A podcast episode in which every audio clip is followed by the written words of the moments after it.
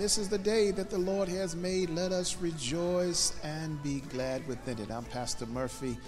We here, the members and friends of the Greater Little Zion Baptist Church, welcome you to our worship experience and pray that as you view this moment, your soul will be encouraged, your faith will be built, and you will leave this moment encouraged and empowered and ready to run on to see what God has in store for you. Be blessed as the music uplifts you and the word empowers you in Jesus' name. Welcome to our worship experience. Amen.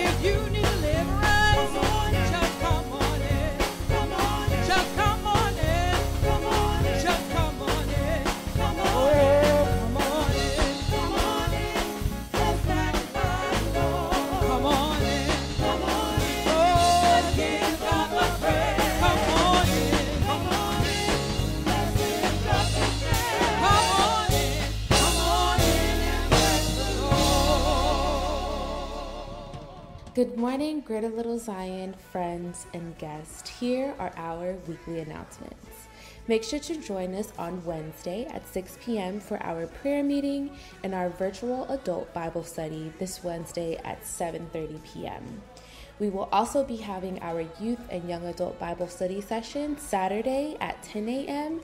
and our adult Sunday school session every Sunday at 8:30 a.m. Thanks for joining us for our quick announcements today, and we pray that you have a blessed, wonderful week in the Lord.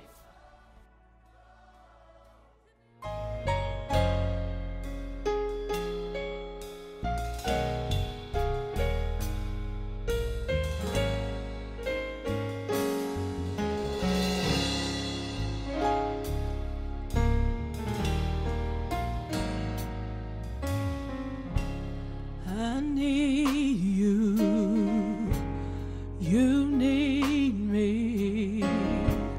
We're all a part of God's body. Stand with me, agree with me. We're all a part. It's His, will that every need be supplied.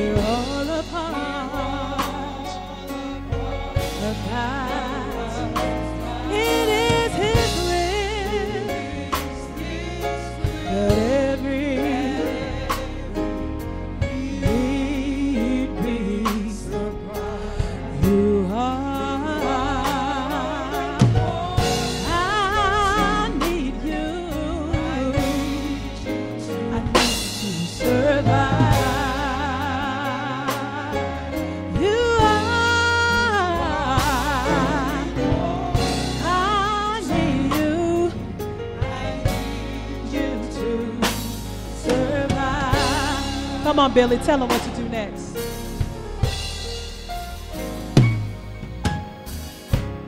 I pray for you. You for me. I love you. I need you to survive. I won't harm you with words from my mouth. I love you survive.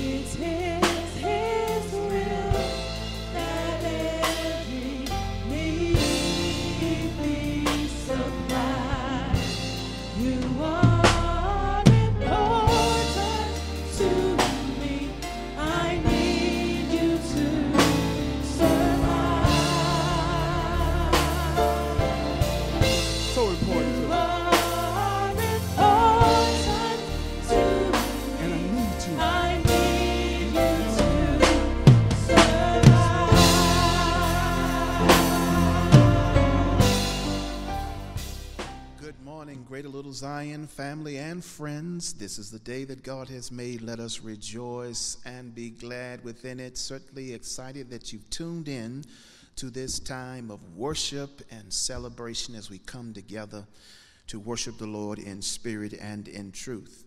Get your Bibles, please, and turn with me to the book of Genesis, chapter 39, and we're going to read verses 19 through 23.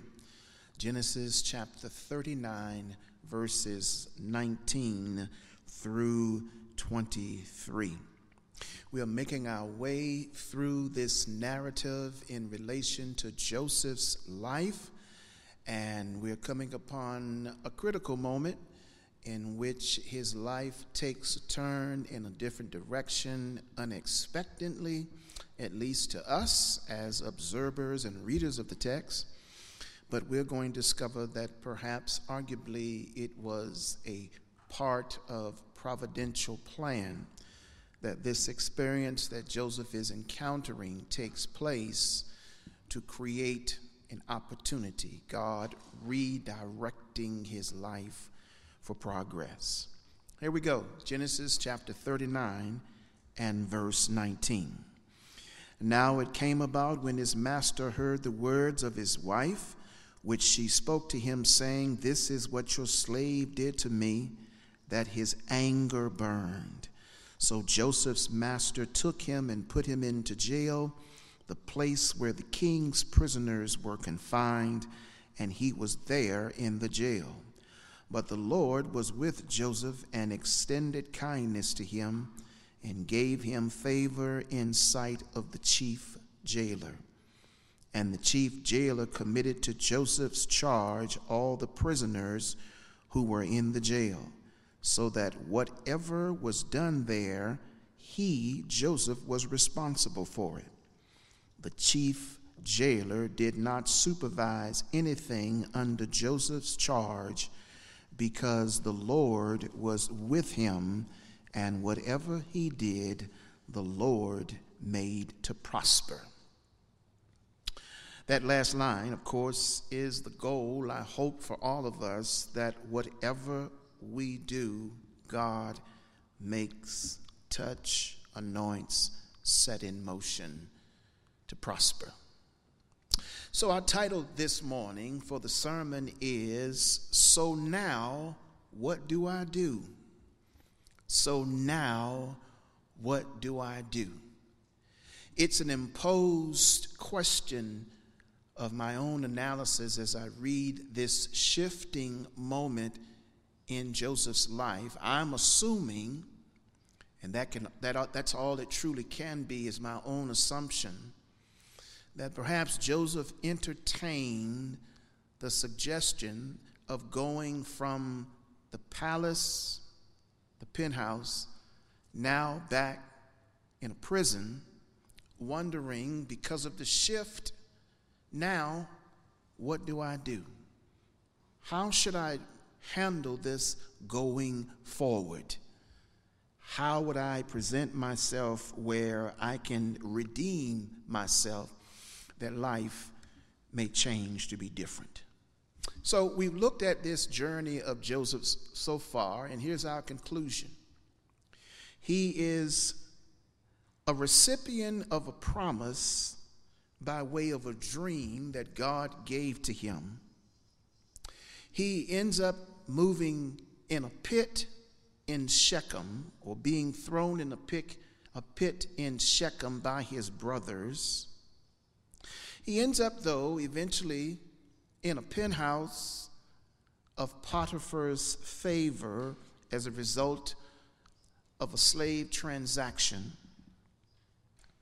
he experiences a promotion by way of a labor reward because God was with him. And then he now is experiencing a prison by way of false accusation because of Mrs. Potiphar. It's an interesting shift in Joseph's journey. Because Potiphar's wife could not get Joseph to yield to her wishes, she framed him. She framed him on moral charges and had him cast into prison. I do not want us to overlook Joseph's situation in prison. I don't want us to think that Joseph is walking around merely just wondering in his mind what's going on. In fact, once again, we, we really almost see the manifestation of the line in which the text tells us here in verse 21 But the Lord was with Joseph it's almost a fulfillment of the revelation about Jesus in which in Matthew 1:23 I think it is in which the angel identifies him as Emmanuel God with us. It even underscores the words of Jesus who says in Matthew 28 lo I am with you always that's a psychological and emotional assurance in the life of Joseph that the Lord was with him.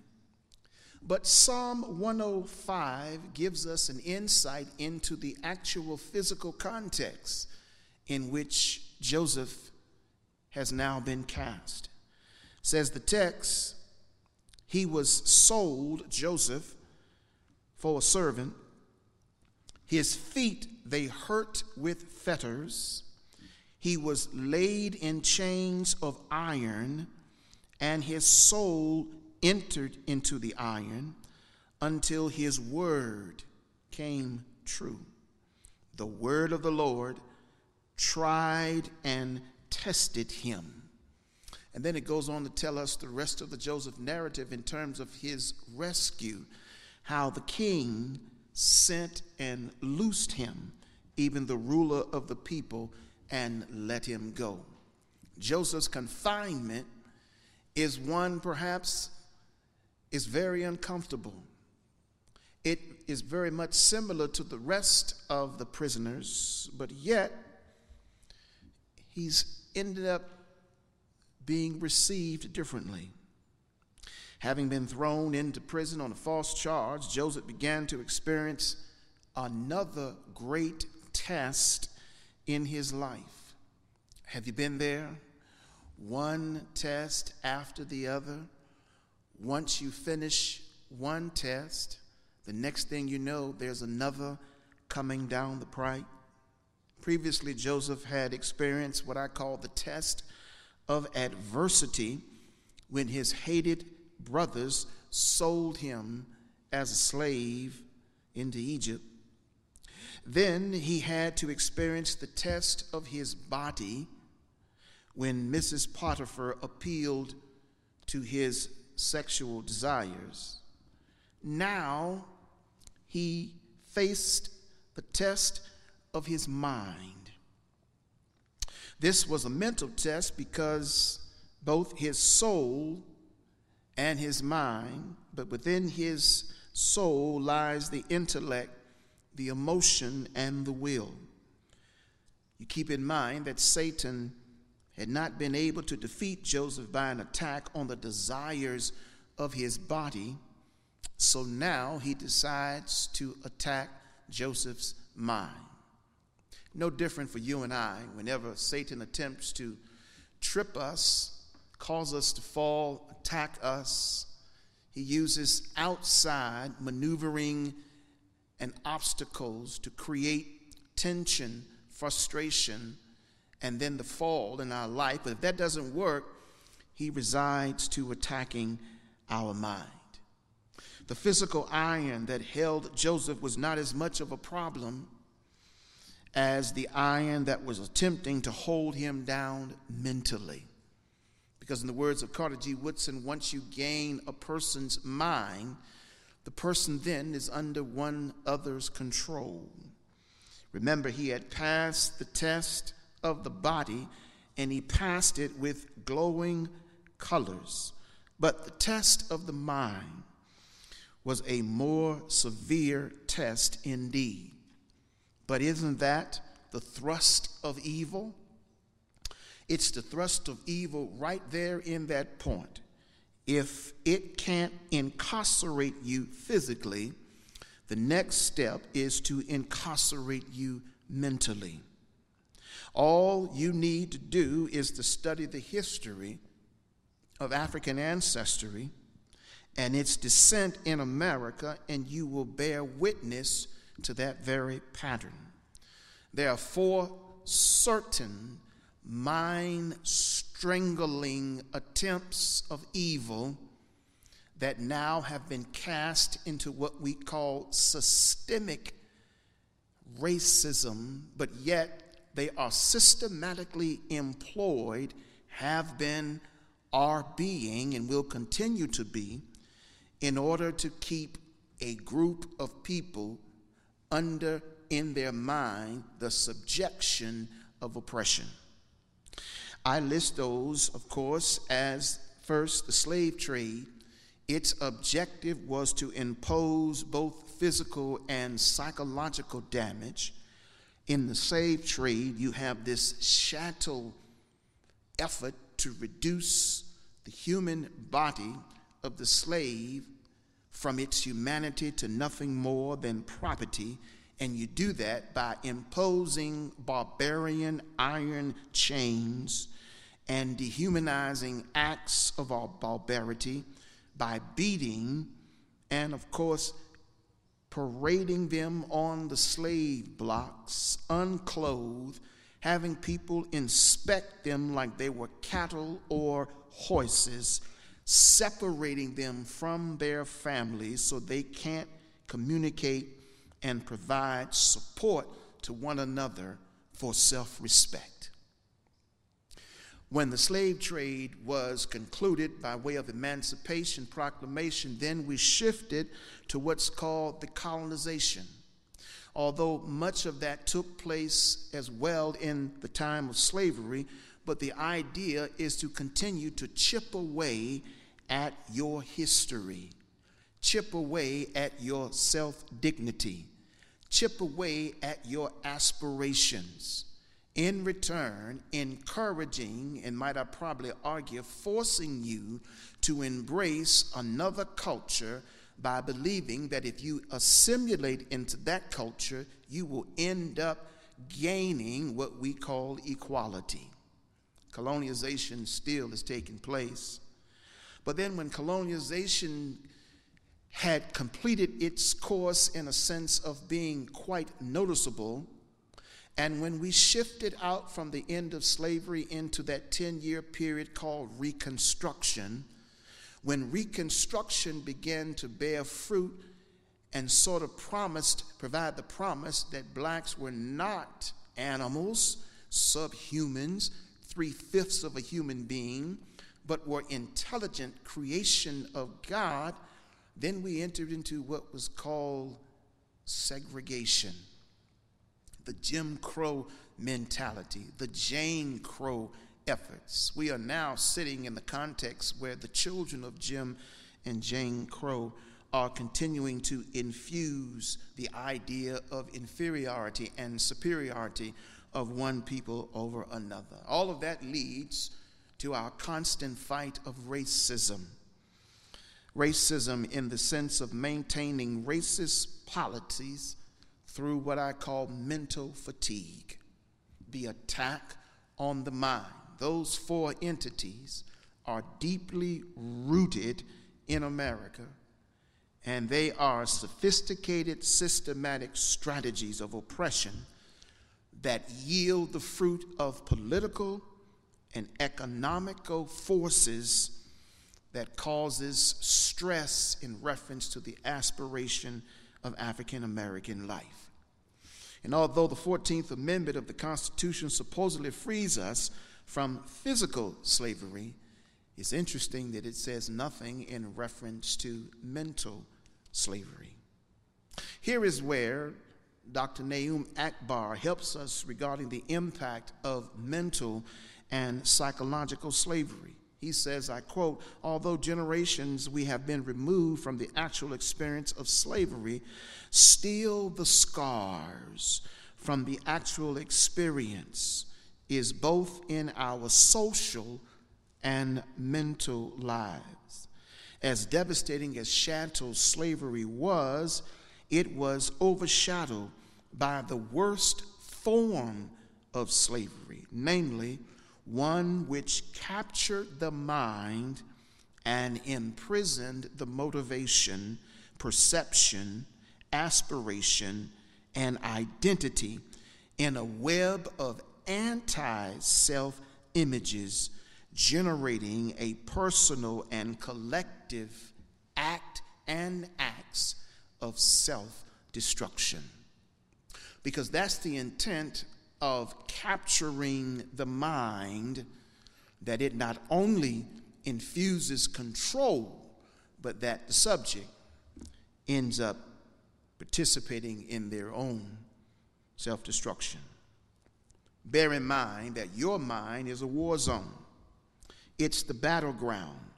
It's the place where victories are both birth and won. It is this reason why I believe Paul pushes for in the Roman letter in chapter 12 that that mind has to be arguably daily renewed. He pushes for in the Philippian letter, chapter 2, adopting the mind of Christ.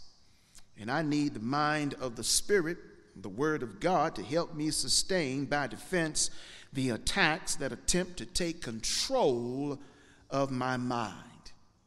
And now Joseph is entering into a battle that is going to force him to have to learn to discern between the mind of self and the mind of the Spirit. He further had to learn to make God the God of not just his body, but the God of his mind as well, the God of his emotions, and the God of his will. And in order to do that, God says, I need control of every aspect of your life. But can't you imagine Joseph wrestling with this thing, doubting the authenticity of his boyhood dreams? He had reason to do so, and perhaps he now was wondering how could he prove that the dreams in which God had given him was divine and not of his own youthful ambition. When you read verses 19 through 20, there is something interesting taking place there. There is no record, no record at all, that Joseph said anything in self defense as he was being cast into prison. There was only silence, suggests the text. And why would Joseph not say anything? Why did he not defend himself against such a despicable charge? Well, you and I arguably would perhaps not have necessarily the same outcome. We would not take the same posture when someone has falsely accused us. But might I add, there are times, and this is where I believe Joseph's understanding of how to discern between his body, his flesh to respond, and his mind of the spirit to think about things. There are times when you don't need to respond to people's accusations. There are times when people make false statements, you need not say anything. People will quickly tell you you need to say something, defend yourself, make some public statement. No, you don't. You need to sit and discern Lord, is this something that I do need to respond to? Or do I need to really just sit back, let those accusations occur, and then give them to you and watch you work all things together for the good? It is certain that Joseph determined that he was not going to bring a division between Potiphar and Mrs. Potiphar in order to save himself, so he doesn't respond at all. He was determined that he was not going to defend himself at somebody else's expenses just to prove that he knew he was right. Instead, he wasn't going to how should we say, reside to recrimination. But amazingly, he just simply endured this false accusation quietly. And the Bible says that when Potiphar heard what Mrs. Potiphar said, the anger of Mr. Potiphar burned, and says, verse 20, Joseph's master took him and put him into jail, the place where the king's prisoners were confined, and he was there in that jail. It's something that the prison to which Joseph was in was not a prison as we would normally think. In fact, the prison that Joseph was in was one that certainly did not have proper lighting or ventilation. It was a prison, as some archaeologists archaeologists have said was nothing more than a hole in the ground, a hole that comprised of dark, dampness, and a dark hole. Such a place that Joseph's Joseph found himself as a result of Mrs. Potiphar's accusations. And I wonder if Joseph said to himself, didn't I obey my father instead of being like my wicked brothers? But what has that profited me? What has that gotten me? Nothing. All I have experienced was murderous jealousy and hatred from my brothers. Joseph might have reflected and said, I resisted physical temptation and thought, didn't I fully resist the temptation of Potiphar's wife because I didn't want to sin against God? And what has it gained me? Nothing. Joseph was now in prison, with a stigma as bad as if he had actually committed the sin. But that's the risk that you and I take when we decide that we're going to let God deal with this. We may very well have attached to our name all kinds of negative descriptions and such suggestions that very well could ruin us. I've had that experience to my own self where things were said and I mean it actually ruined me in various different circles, ruined where people no longer associated with me. But you have to come to realize if you've done nothing wrong, if you've said nothing wrong, you got to believe by faith that if you stand your ground, you may never be restored with those persons. But God will restore your reputation and your life when you trust Him, when you can't trace Him. Look at Joseph's situation. Humanly speaking, it looks like nothing more than despair. The word of God, though, emphasized something critical.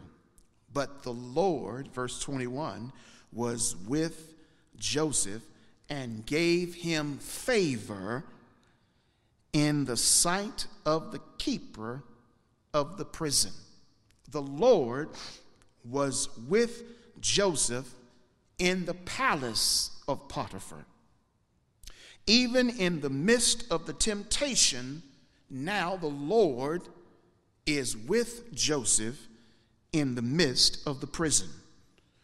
Here's what he's trying to underscore regardless of the circumstance, Joseph was able to remain in complete fellowship with God, and he faced this accusation squarely, yet in silence, because the Lord was with Joseph. When we have absorbed ourselves with God, all the places and all the experiences are really pretty much the same. What am I saying?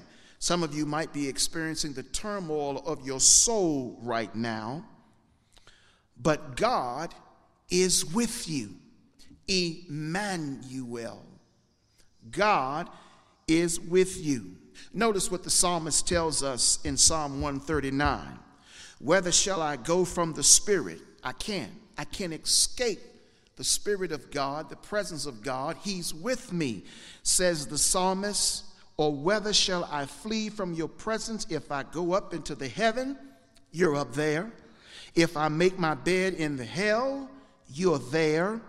If I take wings of the morning and dwell in the uttermost parts of the sea, even there your hand will lead me, and your right hand shall hold me. In other words, God is saying it doesn't matter what context you are in. When you asked yourself perhaps that life changing question that I want to suggest that maybe Joseph did entertain in his own way. So now, what do I do?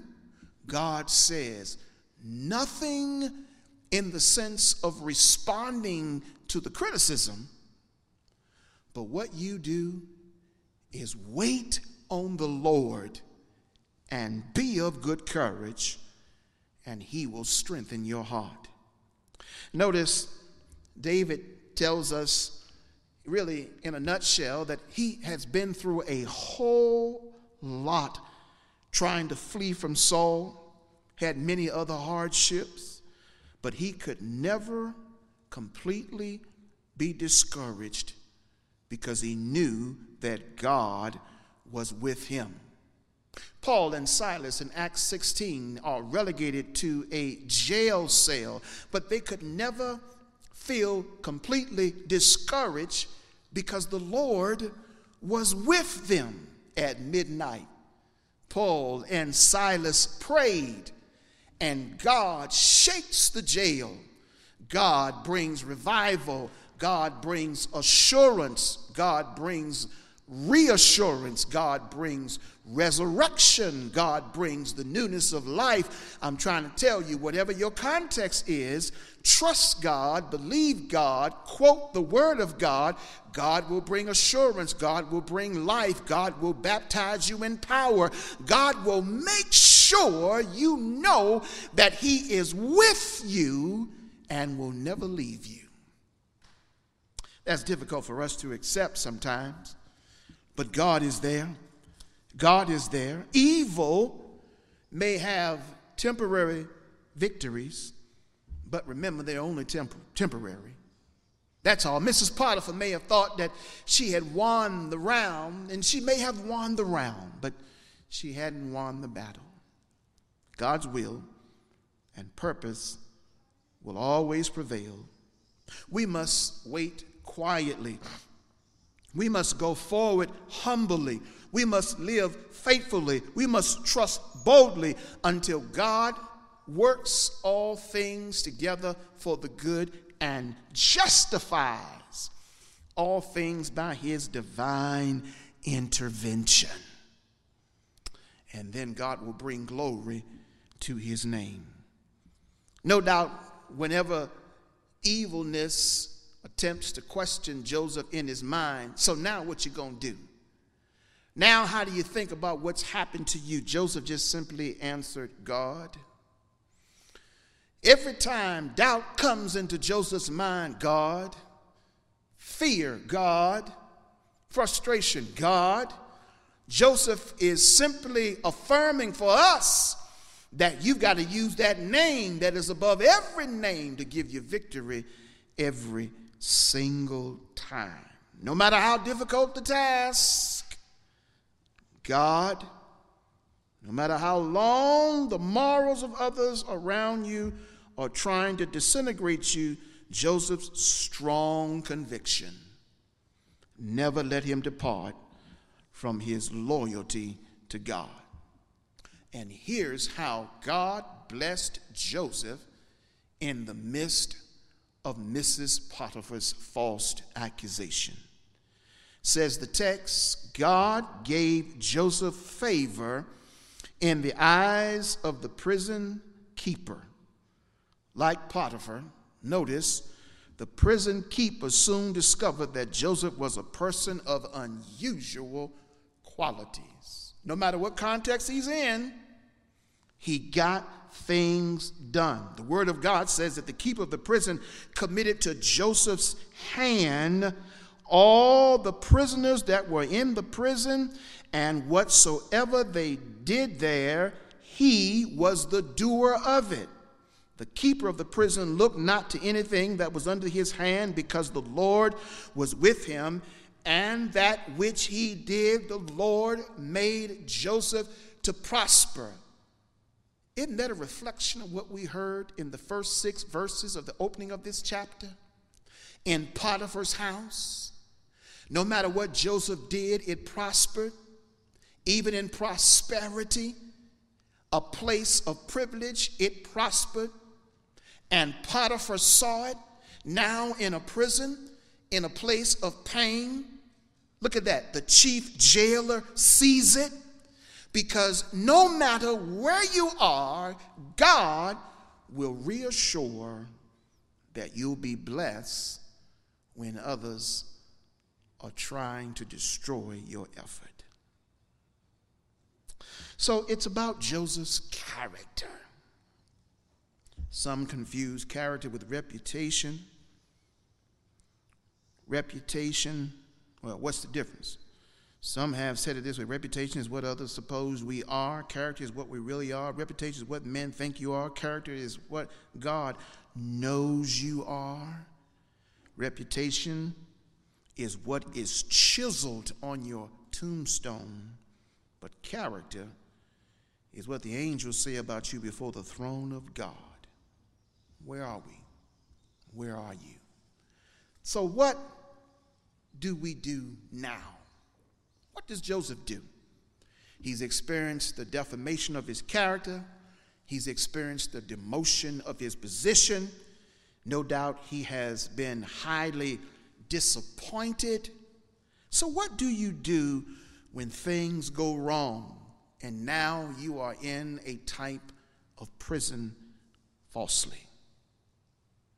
less position, less pay, less responsibility. You're distant by fellow workers. The rumor mill is screaming with new rumors about you. Here's a suggestion whatever you do, Don't disconnect or discount who you are. Don't disconnect or discount who you are. Joseph must have kept in his mind his pride, his dignity, his sense of humor, and yet he kept it moving. He didn't allow himself to be reduced to mere rubble because of his circumstance, and you cannot do the same as well. You've got to keep alive the fact that you've got pride and you've got dignity, and no matter what's being said, you're going to move forward in Jesus' name. And recognize that even when you come around them, that they very well may laugh, may even point fingers, may even try to disconnect themselves or distance themselves from you. That's okay. You don't disconnect nor devalue or discount who you are. Don't devalue your faith. Look what verse 21 says. The Lord was with Joseph and gave him favor. When you're right, God will give you favor in the eyes of those that need to give you favor so that you can keep progressing while the haters are trying to figure out how come their tactics didn't work. That's the kind of God that you serve. One thing you need to do, and that is to determine how you will handle disappointment. And the best way to handle disappointment is to acknowledge and work through the feelings that it introduces. Yep, you're angry, you're upset, you're broken, you're frustrated. Acknowledge that. But then make a decision that I'm not going to let my disappointment, though, get the best of me. So, Mrs. Potiphar, and remember I told you in an earlier sermon, Mrs. Potiphar is not always a human being. It's situations, events, things that happen, both negatively that you have no control over and then some in which people are responding for something perhaps you may have said or done. All Joseph did was left behind a garment, and this is the reward that he gets. So I want to suggest two primary things to you, and then I'm done. Number one, in dealing with this, remember, I need for you to decide to grow from this moment no matter what the Mrs. Potiphar is that you're dealing with, decide that you are going to grow from this very moment. It's not going to defeat you. It's not going to dethrone you in the sense of being where you need to be on top. It's not going to frustrate you. Decide that you are going to grow from this moment. I like what the late Ralph Waldo Emerson said in reference to growth, he said, I quote, the only thing that can grow is the thing that you give energy to. If you give energy to negativity, it will definitely grow. But if you give energy to positivity, it will grow as well. Then there's a second thing. Because I believe Joseph gave energy to growing his new position. Because look at verse 22. Even in prison, look at what the Bible says. The jailer committed to Joseph all that was there. Now, how do you get that kind of privilege and favor without making sure that you're growing from the moment? Joseph did that. Apparently, he didn't pout, he didn't put his head down, he didn't enter into self pity. He held his head high and did work, labored. And verse 22 is his reward. The chief jailer committed to Joseph's charge all the prisoners who were in jail so that whatever was done, he was responsible. Look at 23. And the jailer did not supervise anything under Joseph's control because the Lord was with Joseph and prospered him. Joseph decided, I'm going to grow from this. And then here's my final point. And this very well may be a strange one, but it's victorious. Decide to be the rainbow in somebody else's cloud. that doesn't originate with me, that comes from the late Maya Angelou. But here's what I think she's saying. In the midst of your own turmoil, in the midst of your own heartache, in the midst of your own dark day, find somebody's cloud to be a rainbow for. I think Joseph did that. The prisoners in the prison, I really believe that Joseph made such an impact on those prisoners, and the chief jailer saw it because Joseph was somehow doing what no other person, supervisor had done before. He was bringing rainbows in prisoners' clouds.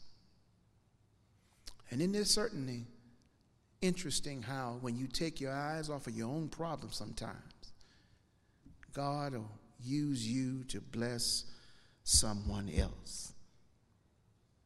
I believe Joseph brought that sunshine into the lives of those prisoners. He changed their condition, he increased their morale because the rainbow he brought into their clouds. Keep this in mind as well if you don't decide to move forward, you won't change the results, you'll just increase the pain. And by that I mean, if you don't decide that I'm not going to let these false accusations beat me, you're not going to change the results. You're only going to increase that pain. But if you decide to move on, I close with this line Notice that the key to our day to day success in living a life is living in the reality that God is with us. Emmanuel. That's how you respond to the question. So now, what do I do? Father, thank you for this chance and this sharing of the word, and we pray that in this critical juncture of Joseph's life, that as you begin to work in his life, you'll do the same in us, bringing about these tremendous transformations and transitions that we might experience the triumphant power of the Holy Spirit and the Word. Save someone today who's at that critical juncture in their life where they want to make a decision to change their life. I pray that the Lord Jesus Christ reigns preeminent in their minds and hearts, that they'll come to realize He's a Savior that will bring them life and such with abundance. Do these things for us, and we'll give you the glory in Jesus' name. Amen.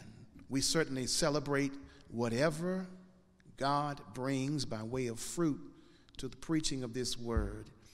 And I pray that if you experience the newness of life today, do us a favor and just simply drop us a line to one of our social media outlets that you'll see at the end of this service. Let us know how God's blessing your life and working out all things together for the good. We admonish those of you who continually to support the ministry, and we thank you for your financial support and ask that you'll continue to do so so that we can continue to share in church ministry by way of worship and the preaching of the Word of God. It's our joy to provide for you the music ministry that we do every Sunday so that the Holy Spirit can use those words to the glory of God and bless your life in a very tremendous way. It's my prayer that you have a blessed, wonderful, prosperous, victorious week, and you can do that so long as you believe, you begin to believe it and speak it and expect it in the name of the Lord. Remember, God loves you, and so do I. Have a blessed, wonderful, prosperous week in the Lord in Jesus' name.